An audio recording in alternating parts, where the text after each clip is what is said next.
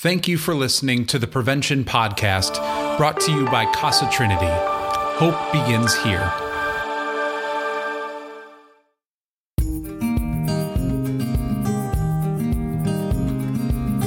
This month, we're joined on the podcast by Jessica Fierro, who is a prevention specialist in Chemung County. She's here to talk about peer pressure in middle school and high school and the tools that students need to be able to cope and get past those difficult moments. If you enjoy this episode, please rate and review and share it on social media. Let's spread the word and get these resources out into the community.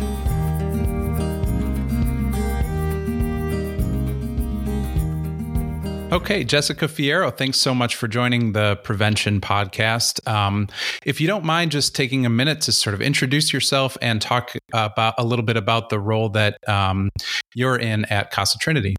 Sure. Um, so I'm Jessica Fierro. I am a prevention specialist with Casa Trinity.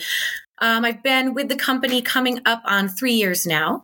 Um, and before that, I worked for public health um, with the uh, Southern Tier Tobacco Awareness Coalition. Um, so my role really is in schools. I'm school based 10 months out of the year. Um, I talk to middle schoolers, elementary schoolers, high schoolers, um, and really just try to reiterate to them the importance of making good health decisions.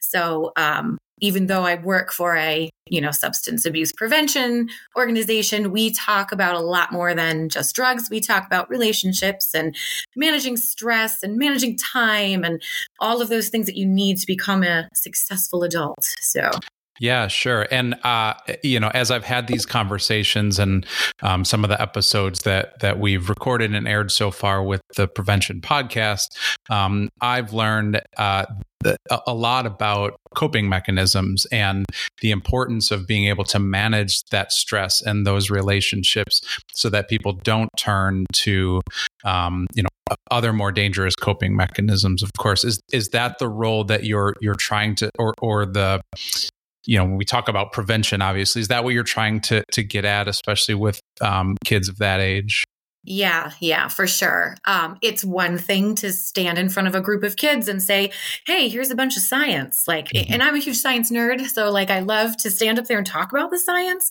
But they're only hearing maybe 10 or 20% of the sure. science. But if you start talking about, "Hey, you know, let's talk about friendships. Let's talk about romantic relationships. Let's talk about how you get along with your parents.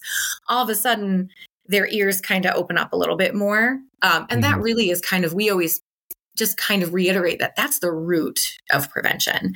Um, so, the root of prevention really is to make kids care enough about their long term goals, right? Sure. And what's going to happen in the future that they want to listen to the rest of the facts and how is this going to affect my future definitely and and do you see that they really absorb that information or get excited about it or what's their response when when that those conversations are happening that's such a funny question. so, some kids are really into it. Like some kids, you can tell they talk about it at home. You can tell their parents sit them down at the dinner table and are like, you know, hey, let's talk about the future because they're like, you know, listening. And then you have kids that are actively sort of like pushing back against me. And those are the kids that I always feel like, all right, I'm going to talk to you now because mm-hmm.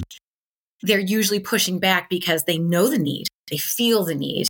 Mm-hmm. But there's something in them that just isn't connecting, you know, with going out and making good choices. Mm-hmm. So um, I get a, a, variety of reactions. I've had kids stand up in the classroom and write on the whiteboard, I don't care about this in the middle of a presentation.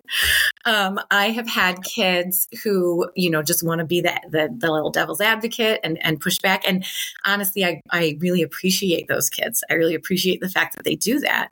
Um, because it gives me a chance to say, "Hey, I, get that that you don't want to hear this, or I get that you're struggling with this. Let's dig in. Let's talk about it." Mm-hmm.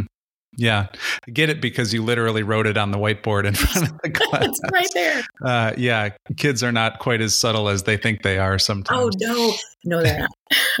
Um, what would you recommend to parents? You talked about, you know, some of the, you could tell some of the students really have these conversations in other venues. Um, and I'm sure many of them don't. Um, and that's not necessarily anybody's fault. But what's the message that you would send to parents who are maybe struggling to find ways to have these conversations? Yeah. So, um, I always tell people it's never too early.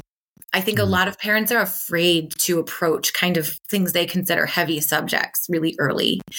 Um, and I have, you know, three boys. Two of them are now actual adults, like, and one is still at home. One's a third grader. So I've kind of gotten used to talking about big things now.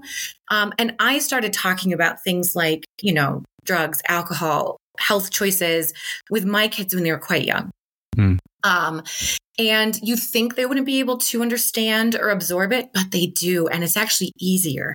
It's a lot easier when they're little to explain, hey, you know, these are things that can harm your health. These are some of the things that might happen if you make these choices. And then as issues come up, it's easier to go, oh, hey, remember when we talked about that? Or they see or they hear about somebody in the family or a friend's, you know, family or something like that. And they come to you. You mm-hmm. don't have to necessarily go to them now. Now they're coming to you and they're saying, you know, oh, hey, remember when you told me about this? I heard this at school and we can really dig in. So I would say it's never too early for parents. It's never too early to start talking about these things um, and make it a natural part of your day. You don't have to call yeah. a family meeting and sit everyone on the couch and be super formal. It can be as simple as, um, and this is what my own mom did. So I'm, you know, gleaning this from my childhood. Um, we'd be sitting at the table eating and out of the blue she would be like what would you do if somebody offered you a cigarette? And we were all like where's this coming from? But it was great because it kind of caught us off guard. Yeah. and we were able to kind of like come up with with things on the fly and then she would kind of just say well hey here's some of the the strategies that you could come up with. So just you know make it natural make it easy make it approachable um, as early as you can as early as they're going to understand. Mm-hmm. um, and then the other piece of advice that I would give because I know as parents, we want our kids to learn from our mistakes. Um, be really cautious about saying, Hey, when I was 13, I mm. went to mm-hmm. this party in the woods because the message you could end up sending is, You'll be fine. Don't worry about it. You'll be fine. Yeah. Um, save those stories for later, right? Don't yeah. lie, but you don't have to tell the whole truth. You can just kind of you can kind of weave your way around it. So, um, and if it helps to practice with another adult in your life, you know, go for it, do it. But these are mm-hmm. such important conversations that um, it's it's too important to wait for someone like me to come into your kid's school um, and give them like a one or two off presentation. It's, yeah. it's way more valuable to make it like an everyday thing. And the thing that I hear in, in the world that I'm in is is in marketing, social media, um, and when I talk with parents or experts, I often hear that um, they're surprised at how early their kids are exposed to these conversations in um, what might be deemed as an unsafe venue, like social media um, or even particular social media sites like Snapchat, where the conversation might just disappear, or um, you know, uh, other other places where they're not in a situation um, to have things explained. They're often just um, bombarded by um, whatever it might be, and um, and it does happen at an earlier and earlier age. And so, um, have you seen, you know, over over time and in your career that the advent of social media has um, played a, an even bigger role in needing to have these conversations or forcing the conversations when people maybe aren't ready for them? Yes, totally. Um, it is really, really hard to keep kids away from social media. Mm-hmm. You can have all the right kind of firewalls in place. You can have the apps that monitor. Kids are smart and they will find ways to find this stuff out. So, like I said, I have a third grader and um, he knows TikTok trends. He doesn't have a TikTok, he doesn't have a smartphone, mm-hmm. but it, mm-hmm. it, travels. So, these things travel.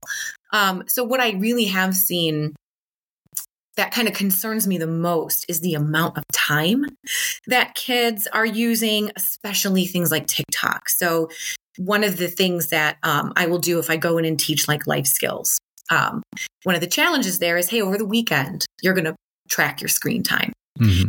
And some of these kids come back and their screen time is, you know, it's not that bad. And then some kids come back and they're like, well, I had like 10 hours on YouTube and I had like 20 hours on, you know, TikTok or Snapchat. And I'm like, well, how do you do that in one weekend? Mm-hmm. Well, they're leaving these things on. They're leaving YouTube on while they do homework. They're leaving it on while they fall asleep. They're putting it on first thing in the morning and just letting videos play.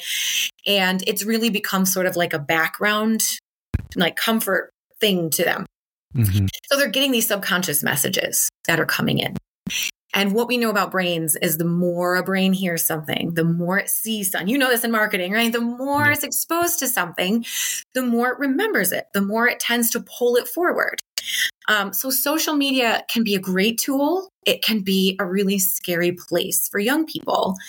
Um, so we need to have conversations as often and early as we can, mm-hmm. not just about social media use, but also what you might see on it and how fake it is. Yeah. Um, and one of the things that really gets kids fired up, and I love teaching it when I get the chance, is um, sometimes I'll get the chance to talk about marketing and how alcohol companies, marijuana companies, and uh, tobacco companies market. You know, they're, they're smart, they know how to market. And specifically, sometimes they are marketing to kids in very sneaky ways, right? Mm-hmm. They're using kid like imagery, they're using um, young people that you know look like they could just be out of high school um, their products are kind of looking more and more like you know kid friendly products like mm-hmm. soda mm-hmm. and, and gummies and things like that so they know what they're doing and when you talk to kids and you tell them, hey, you know, they're targeting you, they're making this seem great, they're not telling you anything that's bad. Um, it gets them mad. I actually had a sixth grader last week raise his hand and he said, I don't think I'm ever going to vape because you're making me really mad at these companies for targeting me. I was like, that's the goal. Sure. Yeah. Yeah. Yeah. And so I think t- just talking about marketing and how marketing works and, you know, how it's not reality. It's more like you're really trying to sell a product. Mm-hmm. Um, and kind of getting them in that mindset of, you know, just being skeptical about what you hear on social yep. media, not trusting every single voice that comes out of it. You know, just because Mr. Beast drinks Prime doesn't mean everyone has to drink. You know what I mean? It's yep. Yep. it's it's it's kind of this um this balancing act between allowing them some freedom mm-hmm. on social media because it is such a big part of our world, but still trying to be that voice of reason behind them. Yep. Yep, and I think it's that's a balancing act that parents play so often, yeah. um, and so you know, on one hand they're familiar with it, but on the other hand, maybe exhausted from it as well. Um, and for people listening and thinking, well, when I was a kid, we always had the television on in the background, or we always had the radio on in the mm-hmm. background. Um, the internet and the things that you're describing are different for a couple of reasons. Number one, because they're not regulated by the FCC. Um, and number two, when you watch one video because you're slightly curious about a topic, the recommendations that follow are intended to get you down that rabbit hole that we all know we've been down before. And those rabbit holes, as you're describing it, sound like they can be particularly dangerous for a younger developing mind. Um, yes, yeah. um, for sure. The the age that concerns me the most is that age between like twelve and sixteen. Mm. Um, just on a purely biological sense, their brains are like firing rapidly and they are hungry for information. So they are just taking everything in and trying to figure out what do I keep, what do I get rid of. Um, and so a young person who's seeing video after video after video of a particular topic, you know, that is becoming rooted in those brain systems of like, mm. you know, this is something that's true. This is something that's interesting. Um, and I had to combat it with my own kids, my older boys, you know, believing every kind of everything they saw. Well, this is the way it is everywhere. Um, it's really hard to convince them that that's not true. Yeah. And one thing we know about that age is they're biologically wired to ignore us as parents. it's good. it's part of their development. They need it, but it's frustrating. It's really frustrating because you are coming over here going, I have all the expertise. I have all the experience. Like I know what I'm talking about. And their brains are like, yeah, yeah, yeah, whatever.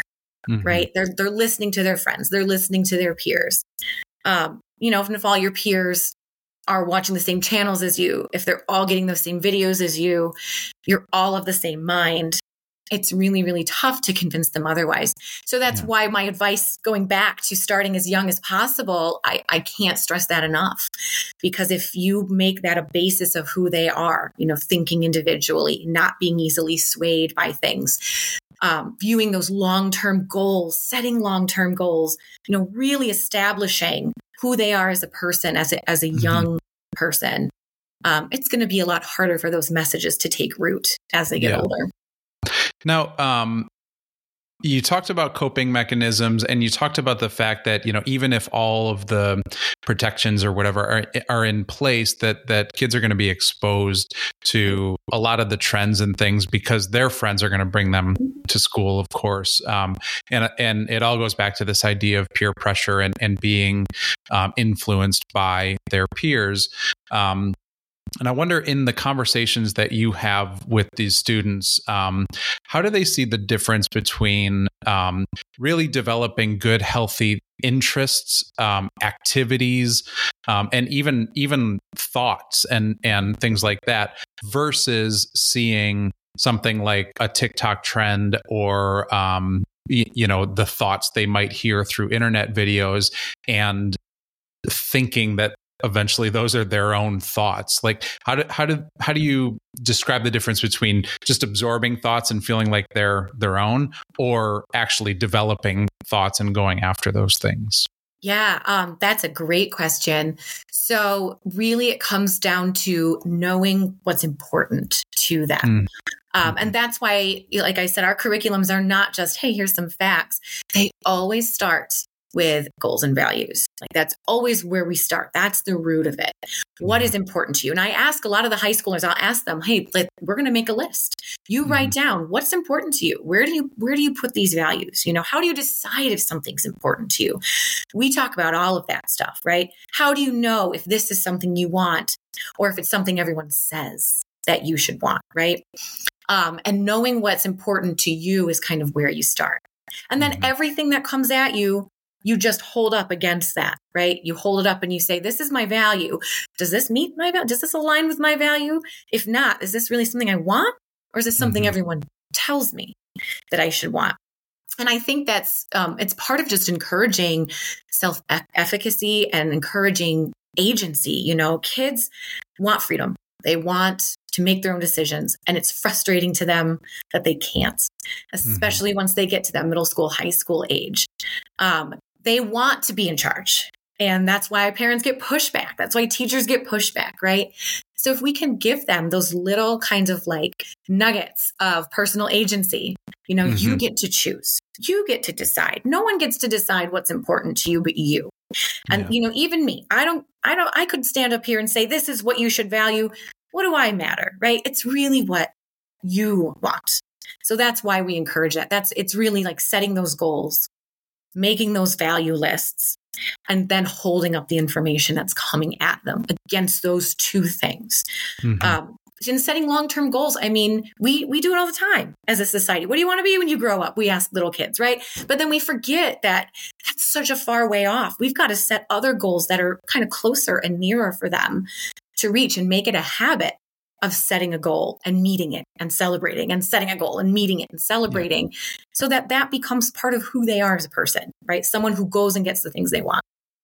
I love that, and and it might seem like we're not talking about um, you know drug and alcohol awareness um, right. in this conversation, but um, I think that um, what you're describing is is such a complex series of thoughts, and mm-hmm. it's things that adults struggle with as well, right. and even seeing the difference between God, I had a, a, long day or a bunch of stuff happened today. I really need a drink, or I really need a cigarette, or I really need whatever. Um, that might feel like something that someone really enjoys doing, mm-hmm. but knowing the difference between an, a healthy and an unhealthy coping mechanism um, is so baked into the work that you do and the work that you're describing yeah. um, in in a lot of different ways. Um, and I love that that you're talking about the, that thought process and and at seeing those things develop in students um, so that they can discern the difference between those really complex thoughts and mm-hmm. ideas Yeah, yeah. And, and and that's what I always come back to is like this all does have to do eventually with protecting kids from drugs and alcohol because mm-hmm. around and, and we're seeing it earlier and earlier. So we're seeing kids kind of have to make a decision about you know first time use at the age of 9 and 10 where this wasn't we weren't seeing that before. We were seeing middle school high school and, and later middle school you know now I'm seeing fourth graders, I'm seeing fifth graders have to kind of make that decision. That's a very complex, as you say, decision for a fourth grader, for a nine year old, a 10 year old to make. Yeah. Um, so that's why it really comes down to building those kind of practices and those, those character, that character education early, um, because they're going to have to make the decision. And I always emphasize that to them. Like, there's never going to be a point where you don't have peer pressure, right? Mm-hmm. Even adults. And I always tell them that. I say, I'm adult. I get peer pressured all the time, mm-hmm. right? But it becomes less scary as an adult. And one of the things I really work hard to do when I talk to kids about peer pressure is it's not scary. As it's not this big kind of big bad. It's not a monster lurking in the corner. Mm-hmm. It once you face it, once you use your power you know, to say, no, I'm going to stand up for me and my health, right? It's so easy to keep doing that over and over again. Mm-hmm. So I always tell them, you know, um, where do you think it can happen?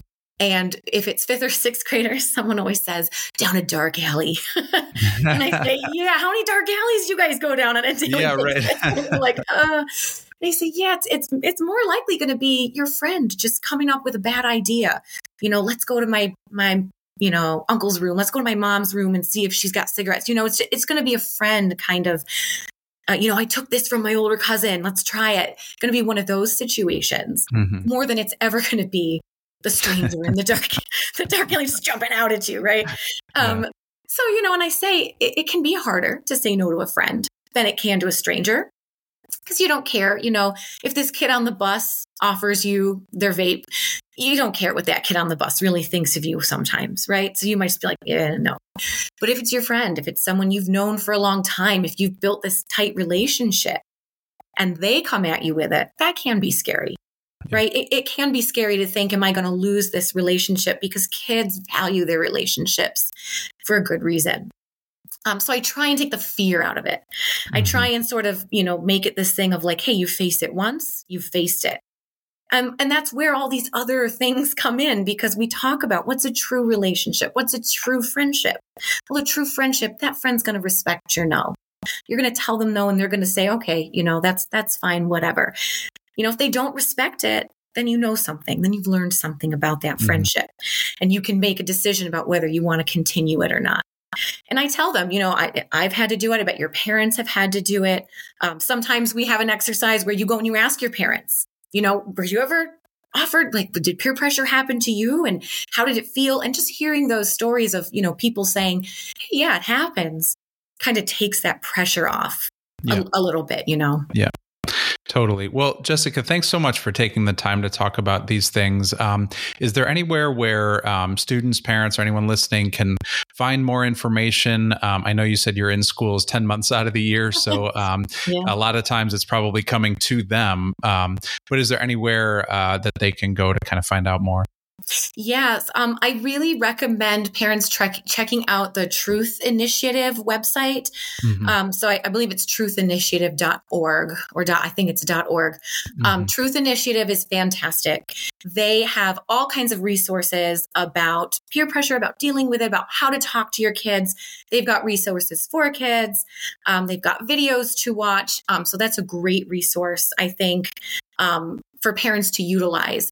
Um, and then, you know, just reaching out to us anytime. Parents have questions. If they don't know, you know, why is this so bad? Why is it so bad if my 15 year old tries edibles for the first time? You know, why is it so bad if my 16 year old vapes? Um, ask us. You know, you can give us a call anytime. We're happy to talk to you. We're happy to educate you. We will give you all the resources that you need um, to be able to to talk to your kids. Um, so um, another great one is uh, the Catch Foundation. So, Catch My Breath is a curriculum I use in schools. They've got a website, they've got parent resources for it. If you search up Catch My Breath, um, you can go there. They also have quitting resources. So, if you have a, a kid at home who's you know maybe they did try it they're they're addicted to it now they've got quitting resources you and your child can work through uh, together to get that resolved Great. Well, thank you again so much for for taking the time and for doing the work that that you do. Um, I know that the two out of the twelve months are probably coming up for you here pretty soon. So, yeah, enjoy enjoy a bit of the time off, and um, uh, and and thanks for all the work that you do. Yeah, thank you so much for for talking to me today. It was great. Thanks, Sean.